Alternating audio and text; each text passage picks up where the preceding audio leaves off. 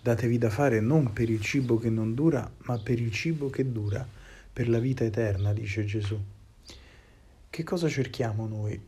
Per cos'è che ci sforziamo? Tante volte inseguiamo cose effimere, inutili e ci mettiamo d'impegno per conquistare qualcosa che poi alla fine non ci resta. Tante volte ci sembra di essere quasi più forte di noi questo fatto, non riuscire a smettere di andare dietro a quella determinata cosa. Ma per noi che siamo discepoli di Gesù Cristo non è questa l'unica domanda da porci, cioè quella di che cosa cerchiamo.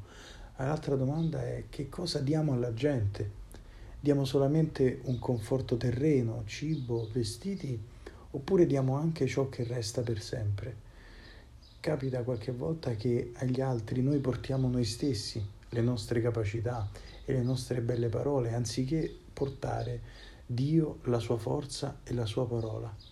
Allora ricalibriamo le nostre priorità e soprattutto ripensiamo alle nostre opere e ripensiamole in vista dell'unico cibo che sazia e che dura per l'eternità.